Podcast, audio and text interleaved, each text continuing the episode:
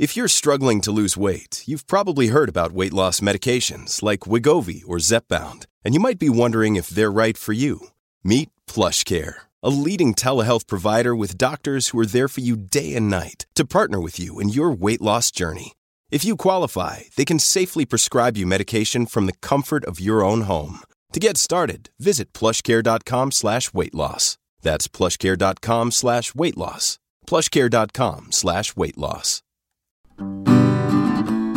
Good day, and welcome to Michigan News from MLive. This is Jens Carlson with your headlines for Tuesday, March 26th, 2019.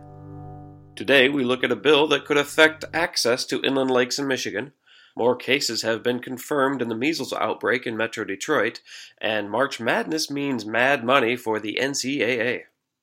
A state House bill dealing with public access times for inland lakes has caused an uproar among Michigan boaters and anglers. House Bill 4362, as currently written, states public boating access to inland lakes would be limited to between the hours of 8 a.m. and sunset for all vessels.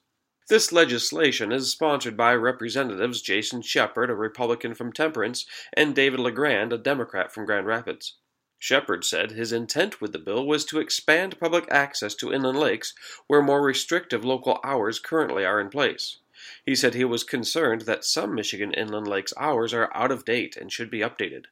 However, the bill's current language doesn't specify this, and many frequent users of Michigan's waterways see the legislation as written as a way to restrict public access to all inland lakes.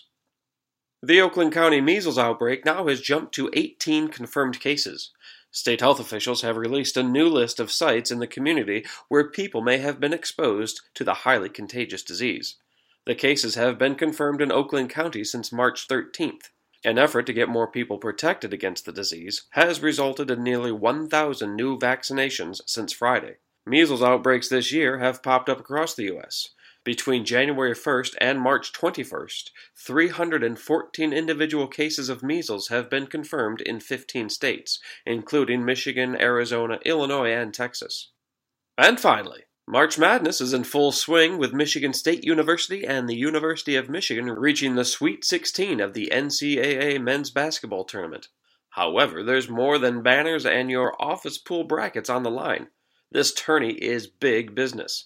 An analysis of the past 21 years of March Madness revenue by the Associated Press revealed the NCAA annually earns hundreds of millions of dollars from the tourney. The vast majority comes from television deals with CBS and Turner Sports. Schools that go deep in the tournament can earn their conference millions of dollars.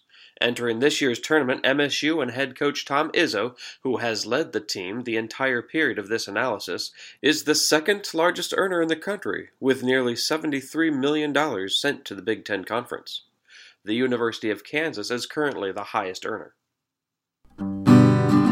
For more on these stories and other headlines from across the state, head on over to mlive.com. A special shout out today goes to the fine folks in Grass Lake. Thanks for listening, everyone, and have a great day.